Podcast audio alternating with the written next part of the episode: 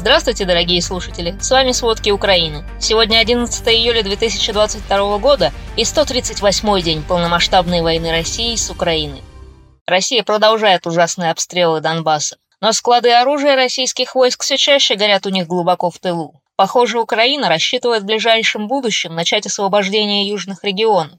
Президент Владимир Зеленский приказал военным освободить прибрежные районы на юге, занятые сейчас российскими войсками. Для этого Украина собирает миллионные боевые силы. Об этом рассказал министр обороны Алексей Резников в интервью британской газете The Times. Он утверждает, что численность вооруженных сил Украины достигает сейчас около 700 тысяч человек. В общей сложности к участию в боевых действиях можно привлечь около 1 миллиона человек вместе с Нацгвардией Украины, полицией и пограничниками. По его словам, военное руководство уже готовит план по деоккупации юга, но когда именно начнется контрнаступление, он не уточнил. Одновременно с этим вице-премьер Украины Ирина Верещук призвала украинцев покинуть Херсонскую область. По ее словам, эвакуация единственным сейчас возможным путем через Крым не будет считаться нарушением украинских законов. Под контролем российских военных на юге Украины сейчас находится Херсонская и часть Запорожской области.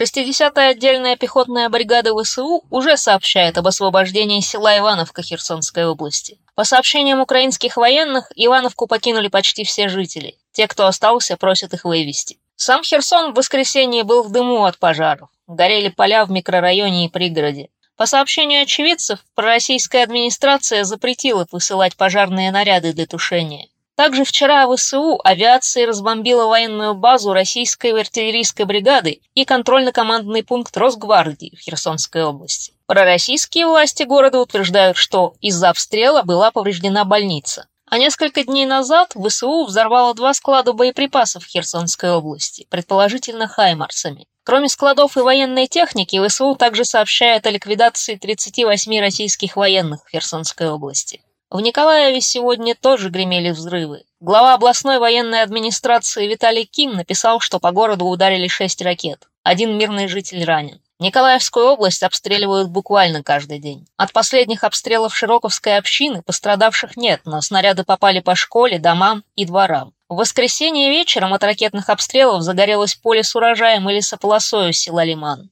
Российские военные сегодня утром нанесли ракетный удар по Одесской области. Воздушные силы ВСУ насчитали до семи ракет. Одна из ракет попала в неназванное здание. Пострадавших пока не обнаружили. Ужасные обстрелы востока Украины опять привели к большим жертвам среди мирных жителей. В небольшом городе Часов Яр на подконтрольной Украине территории Донецкой области до сих пор разбирают завалы после ракетного удара по жилому дому. Поздно вечером в субботу российские войска обстреляли жилой дом четырьмя ракетами класса «Искандер». Из-за атаки два подъезда многоэтажки были полностью уничтожены. На эту минуту Государственная служба по чрезвычайным ситуациям сообщает о 20 погибших. Восемь человек удалось спасти. Вчера вечером вытащили мужчину, с которым спасатели были на связи более 18 часов. Глава Донецкой областной военной администрации сообщает, что под завалами могут находиться еще 20 человек, в том числе и ребенок. Спасатели делают все возможное. Часов Яр находится в 35 километрах от места боев. До этого времени его не обстреливали. Российское военное командование никак не комментировало эти удары. В городе проходит эвакуация то же время из 1 миллиона 700 тысяч жителей Донецкой области в регионе остаются около 300 тысяч человек. По словам главы Луганской областной военной администрации Сергея Гайдая, в области российские силы используют авиацию для ударов по неподконтрольным им территориям, но все равно не продвигаются. Он сообщил, что в ночь с 10 июля на 11 июля армия России нанесла 5 ракетных ударов и 4 массированных артиллерийских обстрела по поселкам и селам на границе Луганской и Донецкой областей. По его словам, российские войска применяют авиацию, ствольную и реактивную артиллерию, пытаясь прорваться из Лисичанска и других направлений на север Северск и Славянск. Кроме того, он рассказал, что в занятых городах Луганской области российские войска заставляют украинцев воевать против Украины, даже не делая их гражданами России. В то же время у российских войск взрывается все больше складов. Так, в ночь с 9 на 10 июля в подконтрольных России Алчевске Луганской области и Шахтерске Донецкой области прогремели взрывы и начались пожары. На видео взрывов из местных пабликов замечена детонация. Предположительно, украинские военные взорвали склады боеприпасов. Представитель так называемой ЛНР заявил, что украинские войска в час ночи в воскресенье обстреляли Алчевск, выпустив четыре ракеты из американской реактивной системы залпового огня «Хаймарс». Журналисты русской службы BBC подсчитали, что с конца июня вооруженные силы Украины атаковали 14 армейских складов. Они находятся в тылу захваченной Россией территории. По данным Американского института изучения войны, российские войска усиливают артиллерийские и ракетные удары западнее Бахмута, чтобы изолировать этот город от линий коммуникации. Уточняют, что у российских войск есть оперативная пауза, но они участвуют в операциях, готовящих условия для будущих наступлений. Например, к северу от Донецка российская армия провела безуспешную атаку. В институте также добавили, что во время оперативной паузы российское военное руководство продолжает формировать специальные добровольческие отряды и боевые организации, частично состоящие из пожилых мужчин и осужденных. Тем временем, по мнению Зеленского, несмотря на усилия украинских военных, российские потери еще не достигли того уровня, чтобы Россия взяла паузу. По данным Генштаба Украины, после полномасштабного вторжения России в Украину погибло около 38 тысяч российских военных. К сожалению, атаки на Харьков с воздуха только усиливаются. Этой ночью по Харькову российские войска выпустили три ракеты. Одна из них попала в жилую многоэтажку в центральной части города. Один из подъездов полностью разрушен. В этот момент жертв и пострадавших не было. Из-под завалов спасатели эвакуировали 86-летнюю женщину. Вторая ракета попала во двор, а третья в здание школы. Но сегодня утром, по словам мэра города Игоря Терехова, российские войска нанесли ракетные удары по нескольким районам Харькова. В результате три человека погибли, а 31 мирный житель получил ранения разной степени тяжести. Мэр отметил, что российская армия перешла к интервальным обстрелам Харькова. По его мнению, такая тактика направлена на увеличение количества жертв среди мирного населения, в том числе среди работников ГСЧС. Спасатели выезжают на место происшествия и попадают под повторные обстрелы. Днепропетровскую область, по сообщениям глав администраций, опять обстреливали кассетными боеприпасами. Пострадало жилье, люди, к счастью, нет. В Сумской области за прошедшие сутки также был минометный обстрел. Местные жители слышали пять взрывов. Гражданские, к счастью, не пострадали. Тем временем двум бойцам батальона «Азов» грозит смертная казнь. По сообщениям представителей так называемого ДНР, казнить собрались Николая и Константина Никитенко. Их якобы вывезли из колонии в неизвестном направлении. Корреспонденты прокремлевского издания «Комсомольская правда» утверждают, что двух азовцев уже приговорил к расстрелу суд ДНР. В самой ДНР это пока публично не подтверждали. Этих бойцов Азова обвиняют в обстрелах мирных жителей города и нападении на конвой с ранеными российскими военными, но никаких доказательств этого пока не предоставили. Напомним, украинские военные, вывезенные в мае с территории Азовстали в Мариуполе, находятся в колонии в Донецкой области. Источники издания «Украинская правда» среди украинских представителей власти утверждают, что в подконтрольной России Еленовке в качестве военнопленных находятся почти две с половиной тысячи украинских военнослужащих. А санкции против России за нападение на Украину работают, хотя и не без сбоев и парадоксов.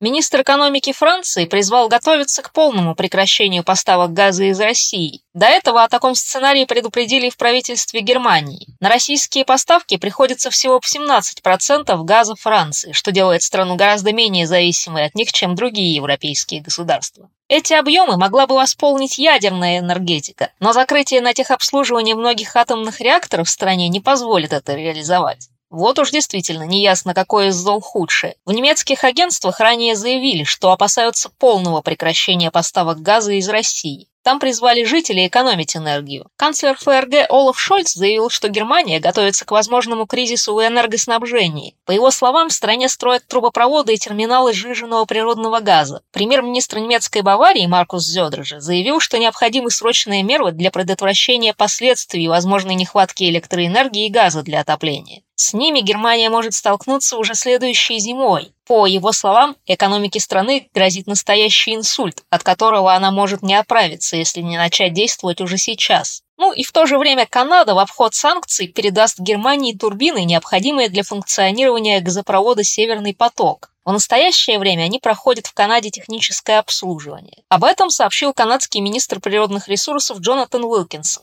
Ранее «Газпром» заявлял, что Канада в связи с введенными против России санкциями задержала эти турбины, а поэтому объем прокачки газа через газопровод «Северный поток» из России в Германию снизился более чем наполовину. В Берлине опасаются, что поставки могут полностью прекратиться. Как сообщает Дольче Уэлле, Киев призвал Оттаву не возвращать турбины и обвинял Россию в шантаже Германии. Украина выступает, конечно же, за полный отказ стран ЕС от поставок российского газа. Но все сложно. Все сложно и с финансовой помощью Украине. Так, Германия больше месяца блокирует пакет макрофинансовой помощи на 9 миллиардов евро, он должен стать основной формой поддержки Евросоюза для Украины. Об этом написала итальянская газета «Курьера де ла Сера» со ссылкой на собственные источники. Дело в том, что Германия не согласна с выделением этой помощи за счет общеевропейского долга и предлагает другие механизмы. Поэтому пока одобрила только срочную макроэкономическую помощь Украине в 1 миллиард евро вместо 9. Зато Литва проводит последовательную политику и расширила ограничения на транзит товаров в Калининград. Решение было принято после вступления в силу поэтапных изменений ранее объявленных санкций Евросоюза. Об этом сообщает Reuters со ссылкой на представителя литовской таможни. Под запретом оказались перевозки бетона, древесины, алкоголя и промышленных химикатов на основе спирта. Эти товары могут принести России немалую прибыль, а поэтому спонсировать военную агрессию. Гражданские перевозки остаются без изменений. Ранее губернатор Калининградской области Антон Алиханов предлагал создать выделенную трассу через Литву для перевозок товаров из России. Литовские власти в ответ заявили, что никаких зеленых коридоров не будет. В ответ на расширенные ограничения Антон Алиханов предложил ввести полный запрет на движение товаров между Россией и странами Балтии. Как говорится, сгорел сарай, гори и хата. Британия же сотрудничает с НАТО в вопросах безопасности. Британская Минобороны направила шесть истребителей в Швецию и Финляндию по просьбе этих стран для совместных учений. Об этом сообщает BBC. Эта просьба поступила после подачи странами заявок в НАТО. Цель учений – позволить военно-воздушным силам трех стран укрепить способность действовать вместе друг с другом. Напомним, обе страны вступили в НАТО на саммите организации в Испании 29 июня в ответ на вторжение России в Украину. Спасибо, это были все основные новости о войне России с Украиной к середине 11 июля. Помните, правда существует, а мы стараемся сделать ее доступной. Если вам нравится то, что мы делаем, пожалуйста, поделитесь этим подкастом с друзьями в России. Это очень важно для нас и для распространения правдивой информации. До встречи!